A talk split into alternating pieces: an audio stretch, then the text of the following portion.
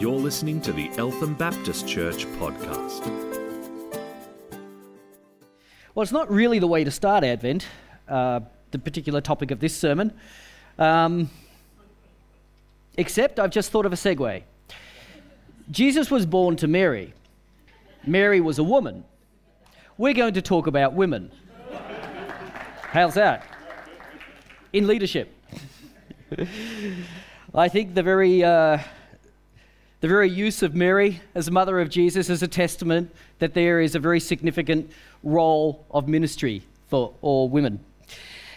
And I wanted to, to pick up a little bit where Sam left off while I was away in Greece. Of course, he's been working through First Timothy, and, and with uh, some, um, some laughter, I, I did kind of uh, say to him in the office, All the best with the following passages, knowing what was coming up. And, uh, and yet, um, whilst there was uh, that, um, I guess, note of hilarity there, uh, he and you were very much in my, in my prayers as we were off in Greece. And of course, Sam um, was able to, to cover uh, these passages over a couple of weeks and, and to bring to you um, a particular viewpoint whilst trying to trying to make the point also that amongst evangelicals, or sometimes we say conservative evangelicals, um, there are a variety of viewpoints on this particular topic. And not surprising when you look at the passage, and, and there are some phrases in 1 Timothy chapters 2 and 3 that don't occur anywhere else in the New Testament. And so it is a difficult task to, to get our minds around them. Now, I intentionally haven't listened to Sam's sermons because I didn't want my particular message to be a, to be a commentary on Sam. Sam has, has come to you with a particular approach and laid out before you this is what I see in the text. So I'm going to do exactly the, the same today, except I'm going to try and roll two sermons into one. I'm going to take two weeks' worth and see if I can um, uh, get it all in one. Um, and so there will be things that Sam picked up that I'm going to miss, and there may be some things that I pick up that Sam may have missed, uh, just as the, the way it is. So I hope to leave you um, after this morning with um, yet another viewpoint, and that's only two of around uh, 1 billion. Um, and we will cover those in coming weeks. No. All right, firstly, the confusion. Um, why is there confusion over these passages?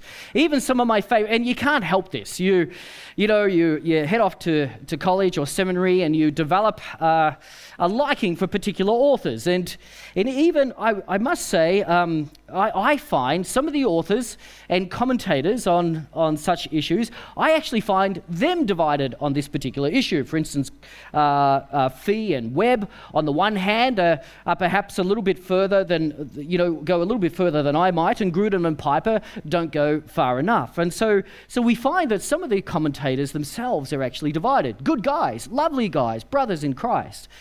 Um, the pursuit of truth will never be, oh, I've got this, I'm, I'm working this today. Okay, there we go. The confusion. The pursuit of truth will never be at the expense of love, for God is both and his character cannot be compromised. And so, what are we trying to do here? Uh, we are trying to understand um, God's word. We are, we are on a pursuit, a pursuit for truth. But, as I say, it is not at the expense of love.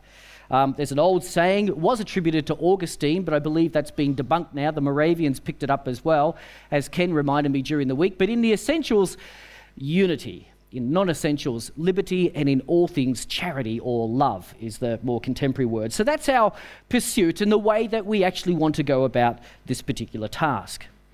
Now, we've got to understand our particular context. Um, and that is that ever since the fall, way back in Genesis, um, this, whole, this whole issue of, of um, rulership or dominion has been somewhat confused. In fact, look at this verse. This is um, of course, God speaking to Eve about the ramifications of her, her sin. And in Genesis chapter 3, 16b, this is the New Living Translation of this verse, and you will desire to control your husband, but he will rule over you. You can see here the NLT has picked up a little bit of this, this battle that, that things are not as they should be. And that is why we are wrestling with this issue. Things are not as they should be. The um, NLT um, concede that the normal rendering for this is though you will have desire for your husband, he will rule over you. And I think I speak for all the men here. That is the more preferable reading. Um, either way, um, since the fall, the nature of dominion or rule has been distorted, and exploitation of women and, and emasculation of men operate with gravitational like force, constantly pulling to earth the glory of the image of God. We actually see that today. If there are two, two things that I can say are constantly going on, and, and we need to try to make sure that we, we avoid, is that there is always the potential for women to be exploited. And there is always the potential for men to be disempowered or emasculated. So, so we're looking at the, at the context here of, of this passage um, in, in Timothy. We, um, we know from Acts chapter 16, and we did get up to that chapter, by the way, just to remind you, back in our series, our four week series in Acts. Uh, Timothy um, was recruited at Lystra. And, uh, and so here is, here is young Tim and, and Titus. And uh, they had become, um, I guess, mentored by Paul. In fact, Paul calls Timothy his son in the faith. And so, so Timothy poured him, sorry, Paul poured himself into to Timothy and. And as did actually, um, he came from a bit of a godly heritage there with Lois and Eunice inputting into young Timothy's life as well. In Acts 19, we pick up the fact that Paul um, has uh, now staying in Ephesus. He's been through there before, um, followed by Aquila and Priscilla, who came from Corinth. And, and whilst they were there, they were instructing Apollos, who were kind of was darting through. Then Paul in chapter 19 comes through and spends a, a much more considerable time at Ephesus there, two, three years, in fact. And Ephesus was a fascinating place. Um, imagine if uh, Eltham our particular suburban region was, was filled with witches and people who liked magic. And and imagine that they had books with all their you know sort of uh, uh, special um, uh, wording and incantations and so forth. And and imagine if they you know these were expensive books. And they one day were so convicted under God that this was wrong and this was foolish. We need to burn all of these things. And we all met in the new town square and as a part of a dedication, you know, of the town square, decided to burn all of our witchcraft books. And imagine if the total sum, the total cost of burning all of those books amounted to $15.3 million. That's the case that you had in Ephesus. Wow. God was at work in that place. I mean, here was a place that was enamored with, with magic and superstition and so forth, and yes, worship of gods. We'll get to Artemis in a moment. But under the conviction of the Holy Spirit, on one occasion, uh, the equivalent of, we know because a drachma was about a day's wage, the equivalent of about 15,000 days, wa- sorry, 50,000 days' wages was, was burnt. Uh, put that today into the average average wage of an Australian daily wage of an Australian income, and it's over $15 million of books were burnt that day. God was at work in this place. It was an amazing, amazing. Then you had the worship of Artemis and the hyper feminist cult that was there as well. To what extent, depending on the converts, we just don't know enough about them, but to what extent was that impacting Ephesus? And there was Paul right in the center of it. And there is chapter in Acts chapter 20, one of the most moving moments, I think, in, in all of the book of Acts is where, where Paul and the Ephesian elders in tears are on the beach having their sort of little departure. Then, eight to ten years later, after Paul's ministry, Paul writes to Timothy, and Paul on this occasion is in Philippi, and he writes to Timothy about the situation there, which is not good. Well, what happened? Sorry, that's that slide. Timothy recruited Lystra, Paul's ministry in Ephesus, the Ephesian elders. Eight to ten years later, Paul writes to Timothy. Right. Acts chapter 20, verse 29 to 31. Here is a little bit of a prophetic moment for Paul. Um, this was back in that, that tearful departure on the beach with Paul and the Ephesian elders. And this is what Paul prophesied would, would actually happen. I know that after I leave, savage wolves will come in among you and will not spare the flock even from your own number, men will arise and distort the truth in order to draw away disciples after them. So be on your guard. Remember that for three years I never stopped warning each of you night and day with tears. Now, that was the elders that Paul was talking to at the church there in Ephesus, way back in Acts chapter 20. Now, of course, eight to ten years later, it's a little bit of a different scenario. Perhaps some of these elders are still serving. Perhaps there are some vacancies, but the eldership has, has been installed for some time. And then, if, as a little bit more of the context, um, we have the situation in Ephesus and we, we get an unusually clear picture about what's going on. Firstly, there are the deceivers, and there are multiple references to the sort of people who have come in, those wolves that have come in to savage the flock. There are multiple references as to who these people were. Um, 1 Timothy 1 3, certain men who, who teach false doctrines, myths, and endless genealogies. They're, they're described in chapter 4, verse 2 as hypocrites whose consciences have been seared. In chapter 6, as having an unhealthy interest in controversies and quarrels about words. More, for the love of money, they have wandered from the faith. In, chap- in 2 Timothy, which is written to the same, same context a little bit later, they have wormed their way into homes and gained control over weak willed women. And in chapter 2, um, they um, are involved in godless chatter that spreads like a gangrene.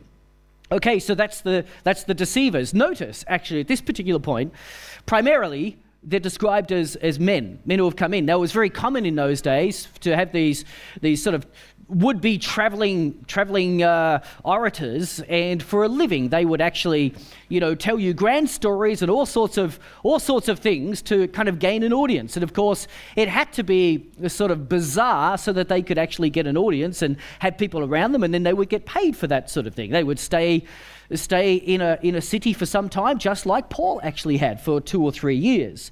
And it seems that some of these so called traveling preachers, apostles, or even super apostles maybe, had, had actually come into the area. Then there were the deceived. What was the impact? What was this having?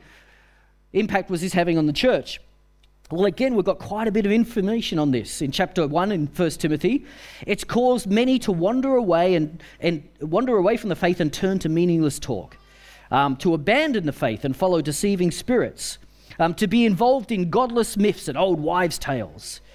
And then in chapter 5, Paul is, is warning against the young widows. Um, they, they are in the habit of being idle. They're going from house to house, gossiping and being busybodies, saying things they ought not. So that's a big cue about what is happening in that place. In chapter 6, the resulting, it was all resulting in envy, strife, malicious talk, evil suspicions, and constant friction.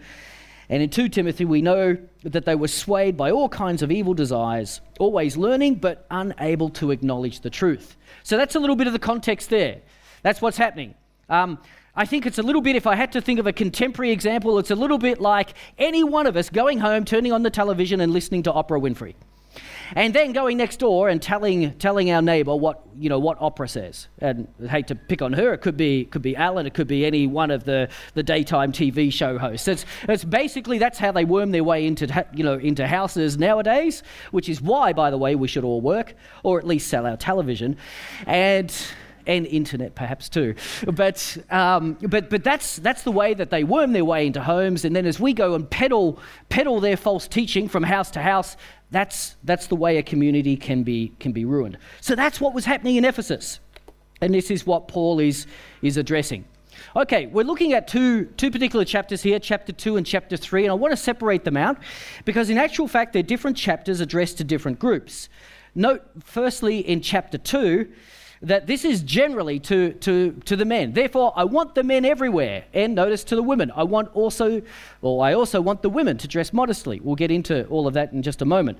But, but generally speaking, this is, this is a general note to all the men and the women, whereas chapter 3 is particularly to Timothy about the nature of elders or overseers. Um, here is a trustworthy saying Whoever aspires to be an overseer desires a noble task. And then, and then he goes on. So let's treat them chap- differently. And, and I want to go to chapter 3 first on eldership. Firstly, what is eldership? Um, let's, let's read. In, uh, so you've got your Bibles with you, hopefully. 1 Timothy chapter 3, 3. Let's just read from verse 1 to 7. Here is a trustworthy saying Whoever aspires to be an overseer desires a noble task. Now, the overseer is to be above reproach, faithful to his wife, temperate, self controlled, respectable, hospitable, able to teach, not given to drunkenness, not violent but gentle, not quarrelsome, not a lover of money. He must manage his own family well and see that his children obey him, and he must do so in a manner worthy of full respect. If anyone does not know how to manage his own family, how can he take care of God's church? He must not be a recent convert, or he may become conceited and fall under the same judgment as the devil. He must also have a good reputation with outsiders so that he will not fall into disgrace and into the devil's trap. All right, that's our little passage in chapter 3 on eldership. It goes on to deacons, but we just want to particularly focus on eldership here. Um, what, is, what is an elder? Um, an elder literally means, and for those who aspire to be an elder, remember it's a noble task, it means bearded one. Mm-hmm. Um, uh, literally an old man. Now, who desires to be one? okay. Um, the, the word actually has a whole lot of usage, you know, pre New Testament times and pre Paul's particular usage. It goes way, way back into the, into the Old Testament as well. The Greek word here, presbyteros, um, is talking about maturity and, and experience. Um, it's um, a word that actually um, elder was, was used even of members of the Sanhedrin. They were called elders. Um, and throughout the Old Testament Jewish experience, there was always the concept of elders. Okay, and then we've got this other word, overseer. And the overseer has responsibility for watching over God's flock, sometimes actually called a, called a bishop, the episkopos. Um, and, and actually, in Greek mythology, some of the gods were called by this same name and they were watching over or looking after or taking, taking care of, of the plebs. Some government officials, such as administrators of various cities, were also called overseers. Now, Paul seems to alternate his usage here of overseers and elders, which leads us to believe that he saw them as one and the same. Why the different word? Well, could be a couple of reasons for that. Stuart Briscoe offers, offers this explanation. Perhaps elder refers a little bit more to character and overseer a little bit more to function, or perhaps the Hebrew Christians would have been a little bit more familiar with the word elder and the Greek listeners a little bit more familiar with the, with the word overseer. Um, either way, um, I think we can use the, the terms, you know, alternatively, and, and we're talking, when we talk about elders, we're talking about overseers, etc. Um, interestingly, there's, there's actually um, more biblical detail on elders and eldership than there is pastors and pastoring. In actual fact, you, you might kind of, kind of finish this session and kind of think, oh, we don't want a pastor, we want an elder. Um, they're better. Well, eh, maybe, maybe not. Maybe they're one in the same. Um, Peter writes this 1 Peter 5 To the elders among you, I appeal as a fellow elder. It's interesting. So Peter considers himself to be an elder, but also a witness of Christ's sufferings, which, which is also another way of saying an apostle. So Peter is an elder and an apostle. I appeal to you as a fellow elder and a witness of Christ's sufferings, who also will share in the glory to be revealed. And here's his instruction. So here's Paul speaking to elders. He says, Be shepherds of God's flock that is under your care, watching over them. And so, one of the primary functions that we see from, from here is that an elder is to be a shepherd or a pastor. And pastor and shepherd actually mean the same thing. In Ephesians 4:11, you you're probably familiar with that verse. He appointed some to be apostles, prophets, evangelists, shepherds, and teachers, or pastors and teachers, but same word, shepherds and teachers. Um, it, a pastor, where do we get the word pastor? And how come, you know, I'm, I'm not I'm not Elder Stewart. It was just to just to differentiate me from some cults. That's all. Um, but but I, you call me pastor. I have the function of pastor. Where does it come from? Latin pastorum to to lead out to pasture, to actually take people to where they're going to be fed. In the old French, pasteur is a herdsman or a shepherd. So that's where we come up with the name pastor. But it would seem that there's good biblical support for the for um, the pastor being an elder, one and the same. Elders have a pastoral or shepherding function. Um, we just happen to to prefer the the name pastors in Baptist circles, and that's what we we call one another. Um, bishop is actually okay as well, if you'd like to take that up. Um, notice that in Acts chapter 20, um, Paul sent to Ephesus to the elders of the church. And look, he reinforces this again. He says, Keep watch over yourselves and all the flock of which the Holy Spirit has made you overseers. Be shepherds of the church of God, which he bought with his own blood.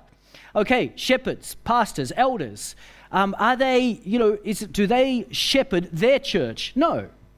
They shepherd God's church.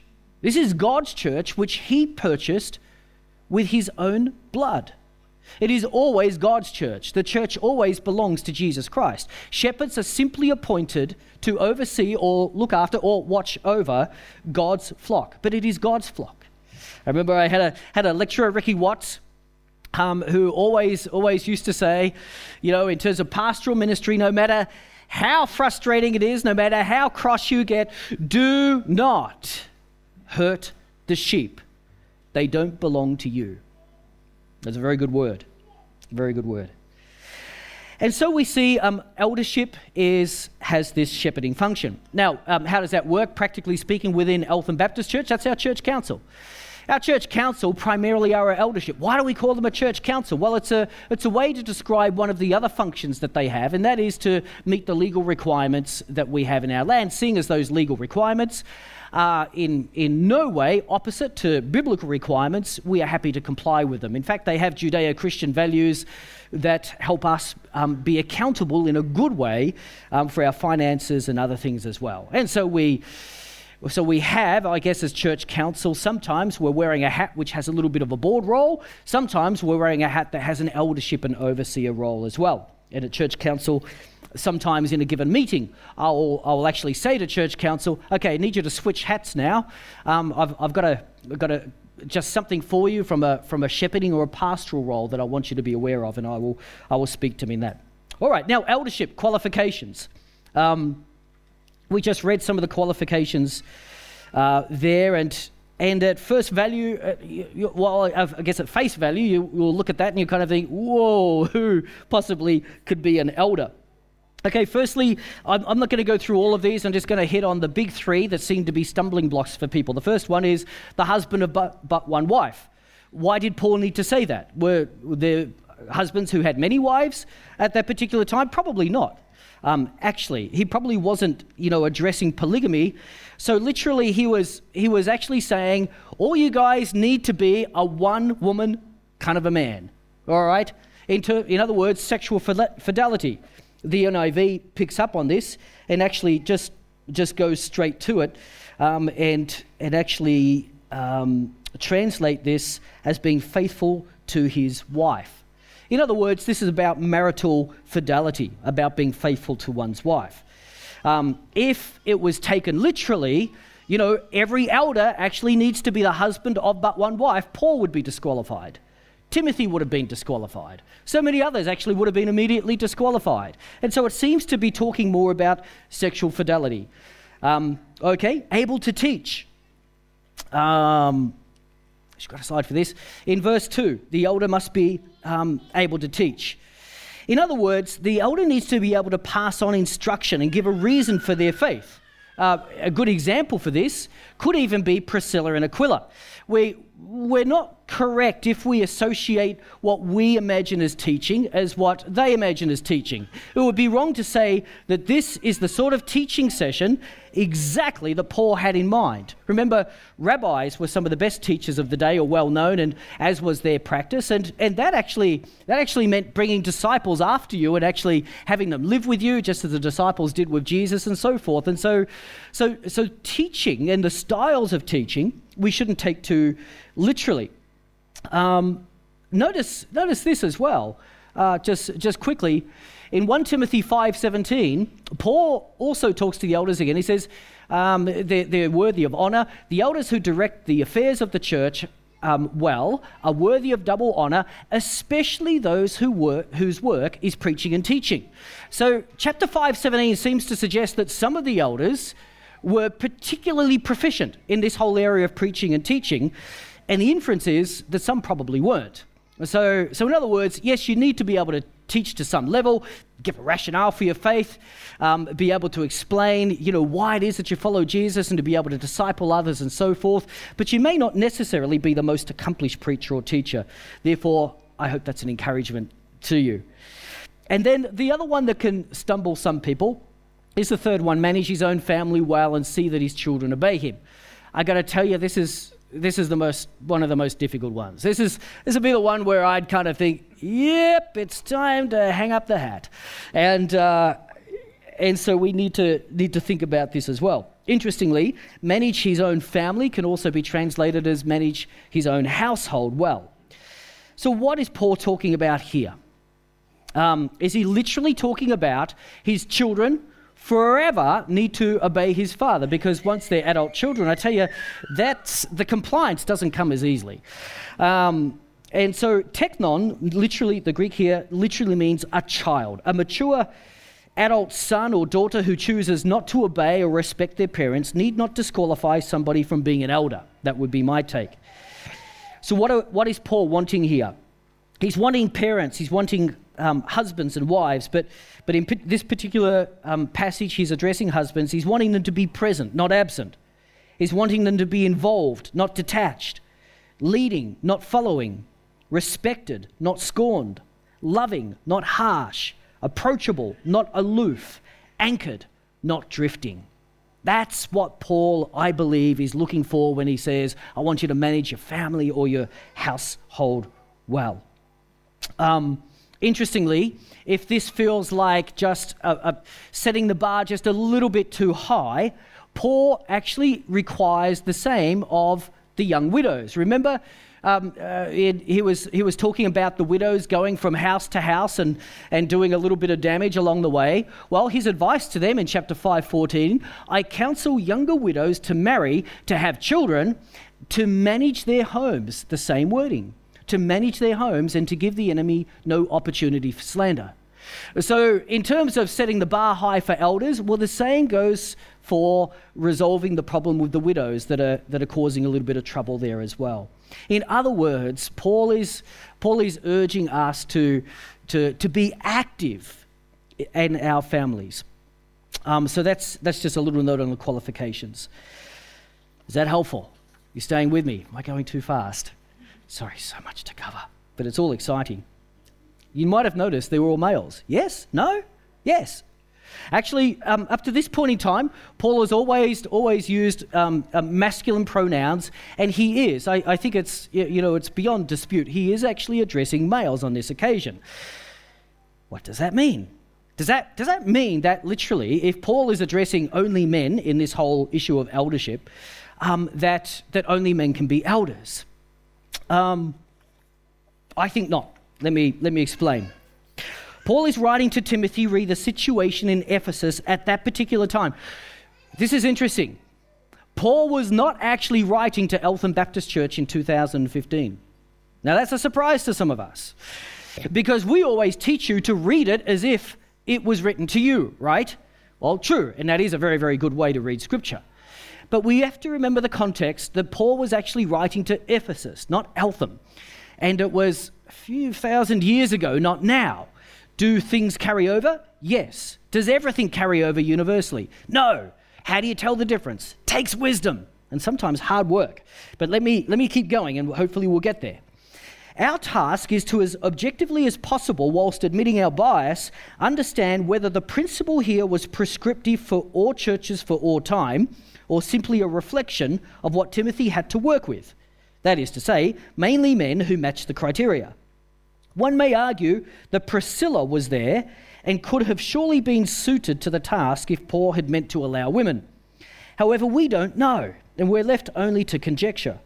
Given that Timothy is combating false doctrine, peddled from house to house by, by idle widows, it is quite possible at this point in time that none of the women are being considered for an eldership role. Culture may also play into this. However, we just don't know. Cultural issues could include a residual influence of worship to the goddess Artemis or the patriarchal nature of leadership and governments in society at that time. Either way, here's the important bit for me. Either way, the commendation of men should not necessarily be equated with a prohibition of women. We must neither take away nor add to Scripture. In this passage, there is no direct prohibition of women from being elders. Interesting. In the broader context of the New Testament, there is what some suggest to be a redemptive hermeneutic. For example, William Webb, Slaves, Women, and Homosexuals. This is the title of a book of his. And in that, he is, he is um, suggesting that we see that some issues, such as slavery and restrictions on women, um, are cultural, and other issues, such as homosexuality, he contrasts the two, are timeless. And so we need to we need to think about each passage. So, So here's the question why is Paul seemingly excluding women in this instance? So there's no direct prohibition. Paul does not say in this passage, oh, and by the way, women must not be elders. If he did, we'd have to take note of that. But he doesn't. Yet we can't ignore the fact that they're excluded. So why are they excluded? Okay, that's chapter 3 for you. How's that? Just pretend to have a drink. Take a big gulp. I'm feeling for you. All right, chapter 2. This, hopefully, is where we can understand this. Chapter 2 that we may live peaceful and quiet lives. Paul's instructions to the men, which we're, we're going to look at in just a moment, and instructions to women um, has this particular aim in mind that we might live peaceful and quiet lives. Why? Because he doesn't like loud noise? Not at all. Not at all. He's instructing this because it has a missional influence. When God's community are able to live like that, the world takes notice. There is something about that quality of life in a, in a chaotic world that wins people over to, to Jesus Christ. So here's where, hopefully, you have a little bit of a handout. Do you, do you all have a handout? If not, pop your hand up and we'll, we'll, bring, one, we'll bring one over to you. Okay, a couple of hands, a couple of hands around the place. We can, we can bring, bring those handouts to you. Oh, there aren't any left. Oh, okay. Well, um, here's where we have to be generous to. Well, really? Sorry about that. Um, keep those hands up, though, if you'd like one. Just kidding. All right. Firstly, if you if you can look on to that little handout, just note the note the structure. Firstly. Firstly, there's the the situation. There's the principle, and there's the application. So I have given you um, a little bit of, and this is, you know, I've actually said my translation. I've given you a little bit of, of my translation um, here. 1 Timothy 2.8.5. I desire, therefore, that's right at the top, and then I've, I've broken the, the passage up according to I believe that it's addressing the situation. Is it a principle or is it Paul, Paul's application? I desire, therefore, that men everywhere pray, lifting up holy hands without anger and doubting.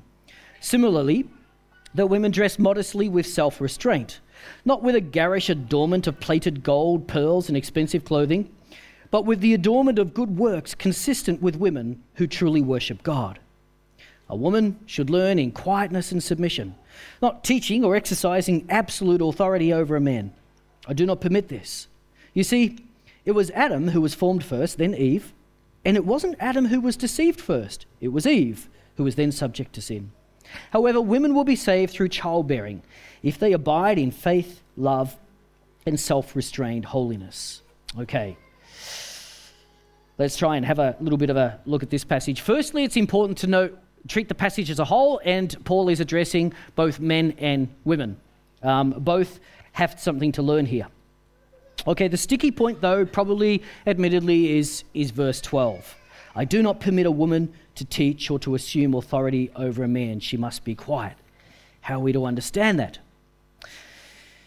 Probably around the same time that you were looking at this passage with Sam, um, actually, just a little bit before that, uh, we, were, we were heading to Greece, and I was somewhere between Dubai and Athens. Um, still couldn't get to sleep.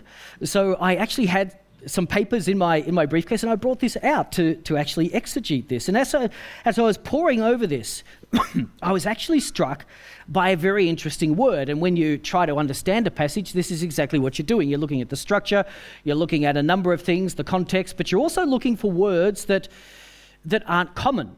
And there's a word here that is only used once in the New Testament, and this is it. And it's the word for authority. So that got my attention. The usual word for authority is archon, meaning ruler or commander.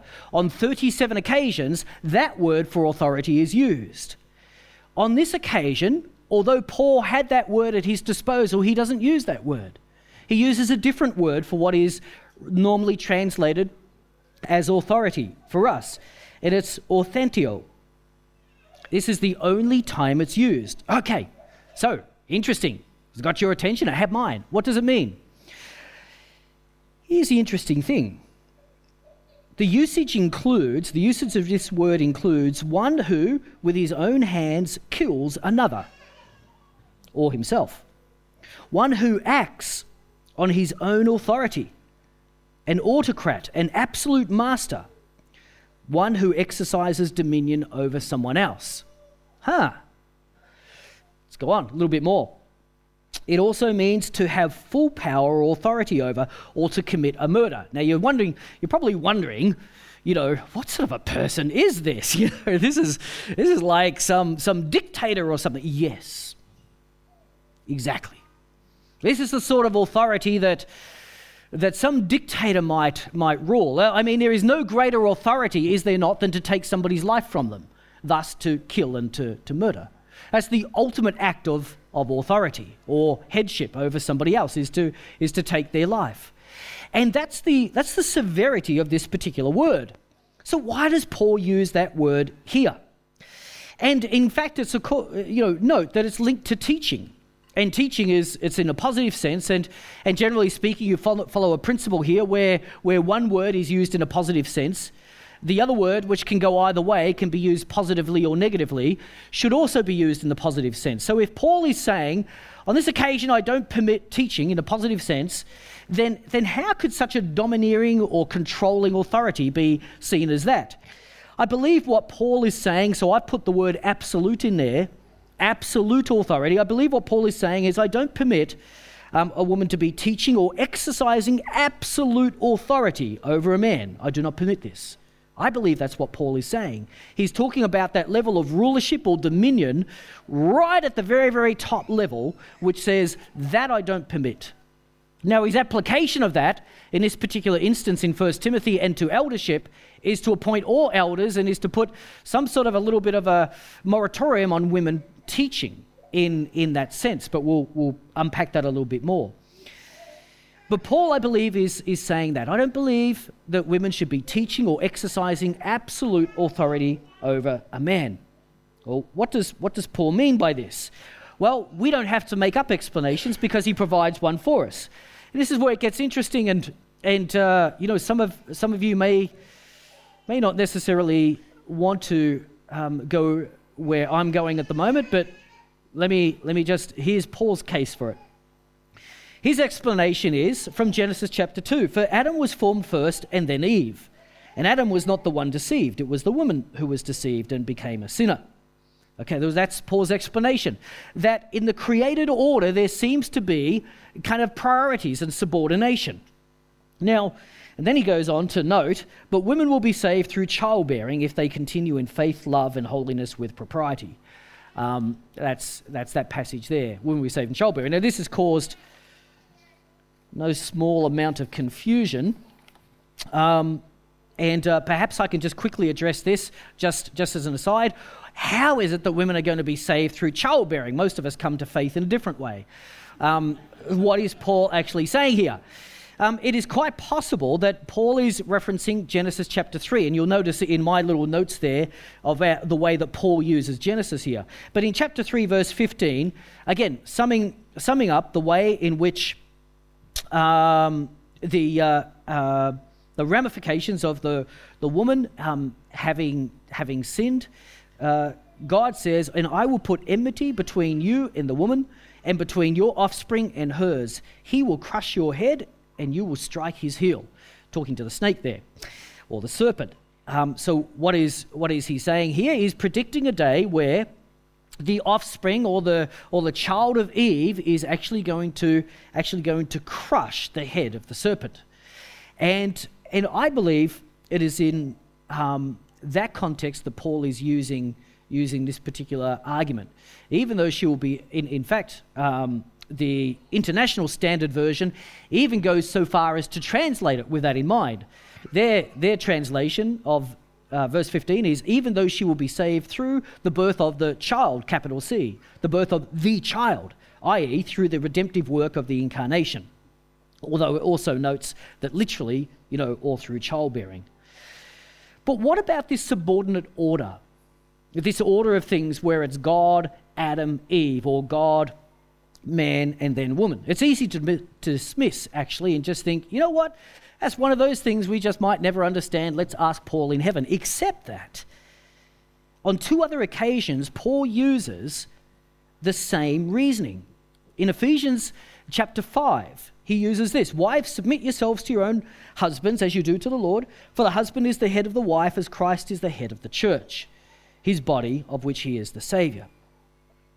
In other words, Paul seems to be saying here there is an application of this order of things, this subordinate order, there is an application of this order to marriage.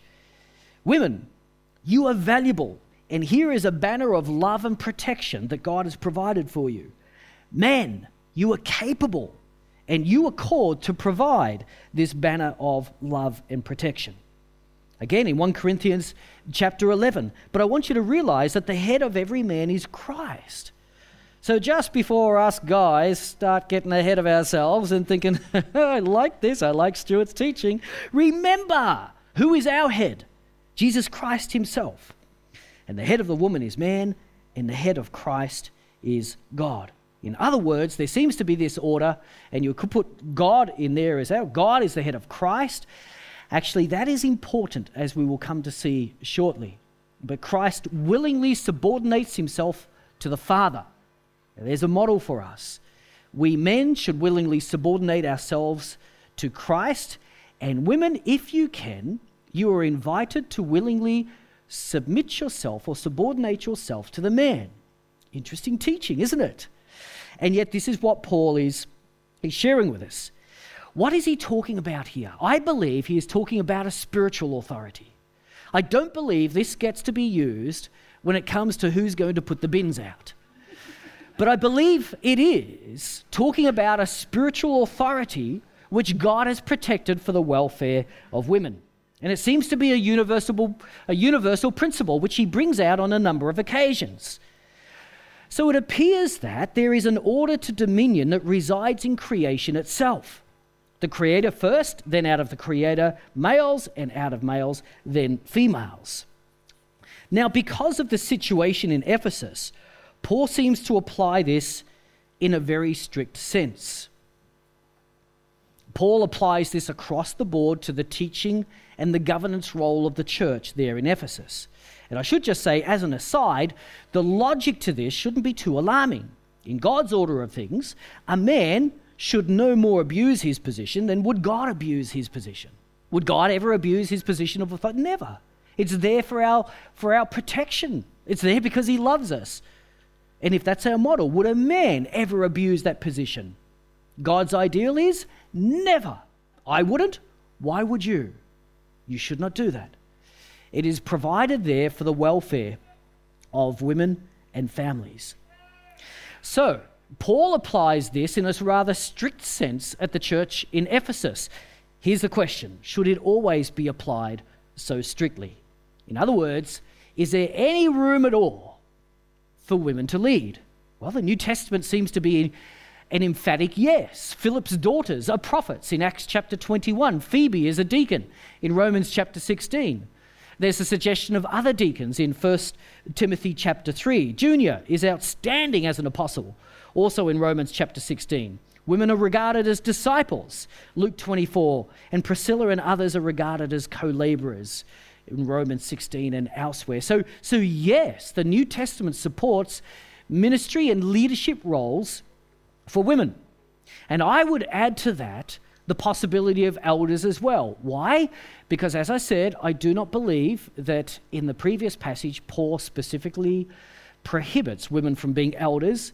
And if we do, we are placing something over the text. But then there does seem also to be levels, doesn't there?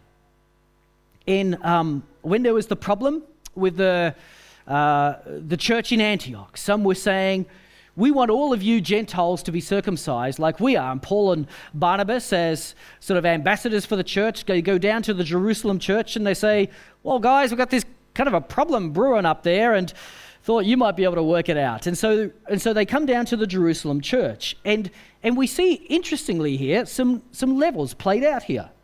Firstly, verse 4, they're welcomed by the whole church, the apostles and the, and the elders. And so In Acts chapter 15, this is, the whole church welcomes them. In verse 6, though, um, the apostles and the elders meet to consider the question. Um, in verse 7, it's Peter who first addresses them. And then in verse 13, it's James who decides. He says, It is my judgment, therefore. So James seems to be a leader amongst leaders, doesn't he? And in verse 22, um, we note that a letter is written and it is taken to the church there and it is addressed from the apostles and the elders. So we see these different layers of, of leadership here. Um, all right, what does this mean for us? Is there always supposed to be an, an application of that, that strict application that Paul applies to the church of Ephesus? I would say um, at one, at least some level, yes. There is supposed to be an application of that. And for me, and this is just me, it's the head position. Some people would probably say, no, that, that, uh, that, that um, subordination, that, that whole, um, you know, God, Christ, man, woman, that's just an interesting fact which Paul sometimes applied here and there. It doesn't apply for all time to all leadership positions in the church. All right, that's one position.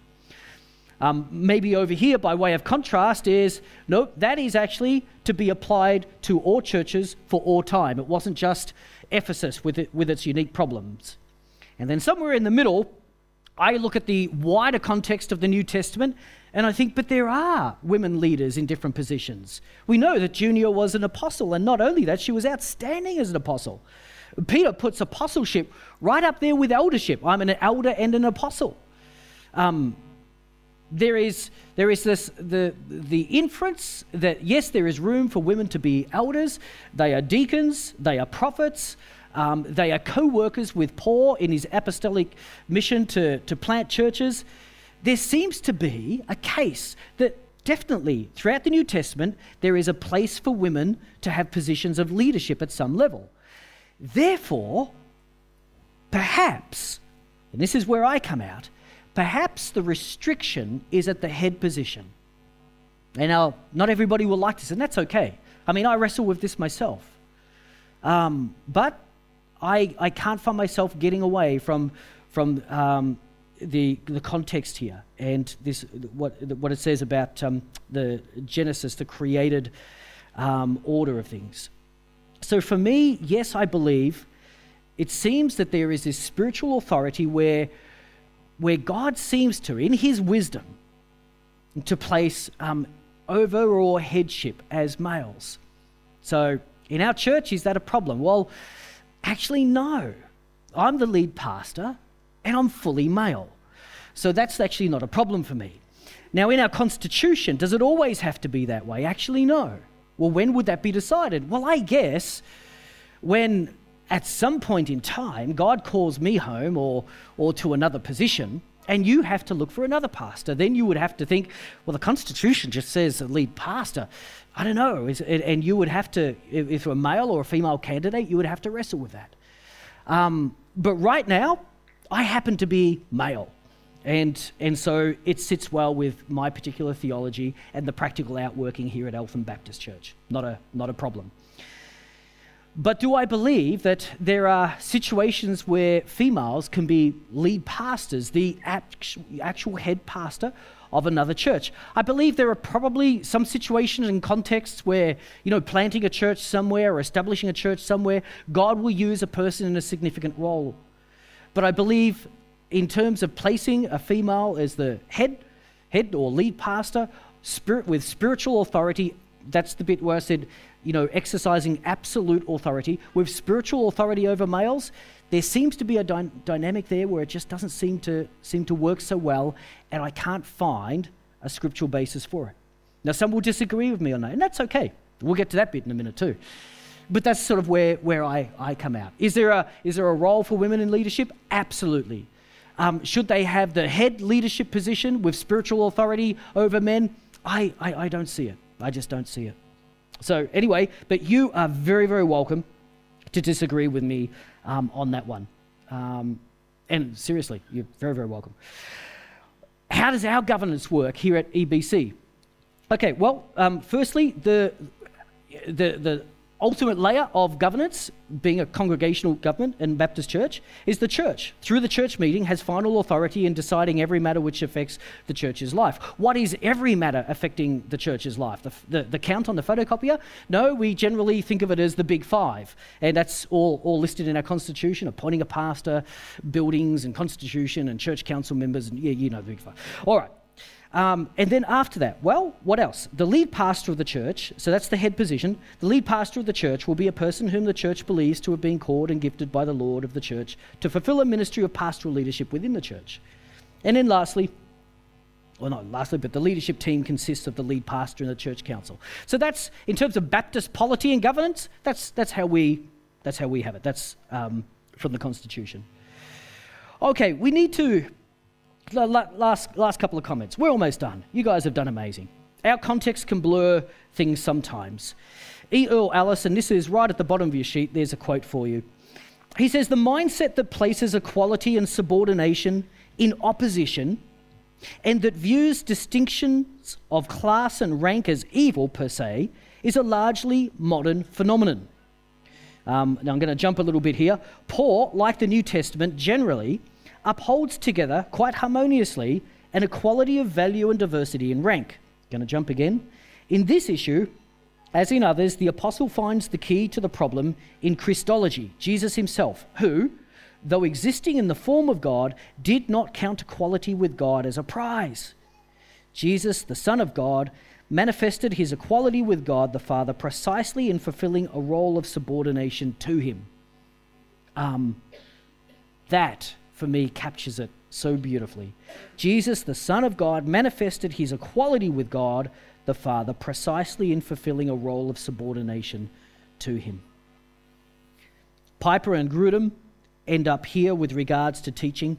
Paul endorses women prophesying in church, 1 Corinthians 11, and says that men learn by such prophesying, 1 Corinthians 14. Teaching and learning are such broad terms that it is impossible that women not teach and men not learn from women in some sense.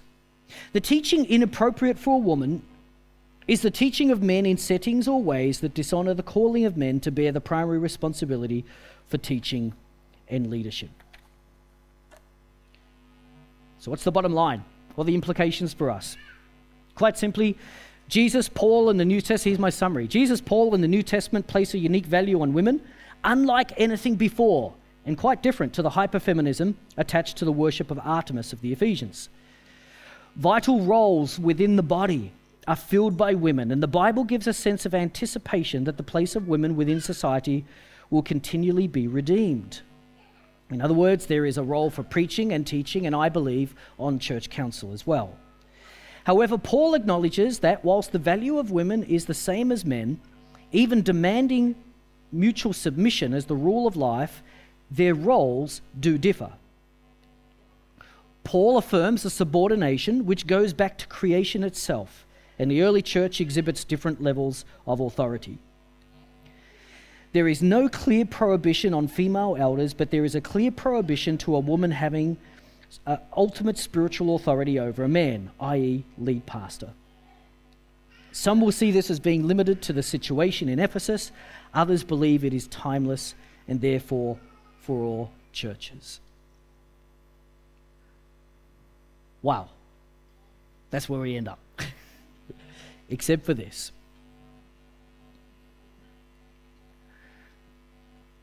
You've heard Sam speak about this. You've heard me speak about this. And you've heard YouTube speak about it. Or maybe you will. What did the Corinthians do wrong? Paul gives us a clue in chapter 3, verse 4. He says, What is this? I hear some of you are saying, I'm for Apollos, I'm for Paul.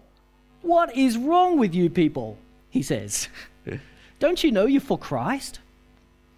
So, what would be wrong from this is for us to walk away today and say, I'm for Sam, I'm for Stewart, I'm for YouTube. Don't be a follower of a man or a woman.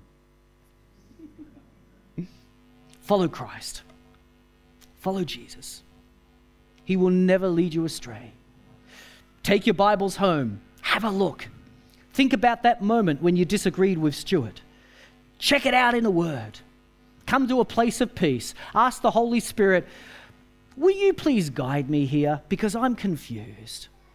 And I would love to hear from you.